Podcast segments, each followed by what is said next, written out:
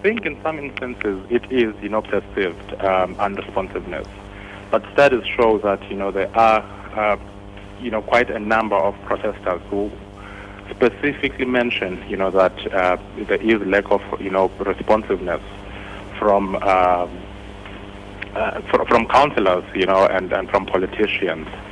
And, you know, they see this protest as a way, you know, to communicate with, uh, with the government or those in uh, positions of authority. So I think this protest should be seen or should be understood not just as you know people's demand for more and more efficient uh, service delivery,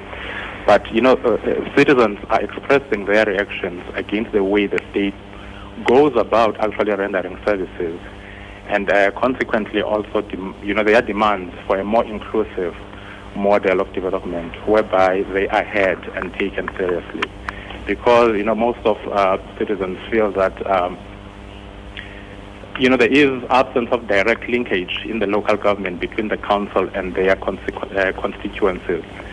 and this makes it extremely difficult, if not impossible, you know, to hold those in position of authority uh, accountable.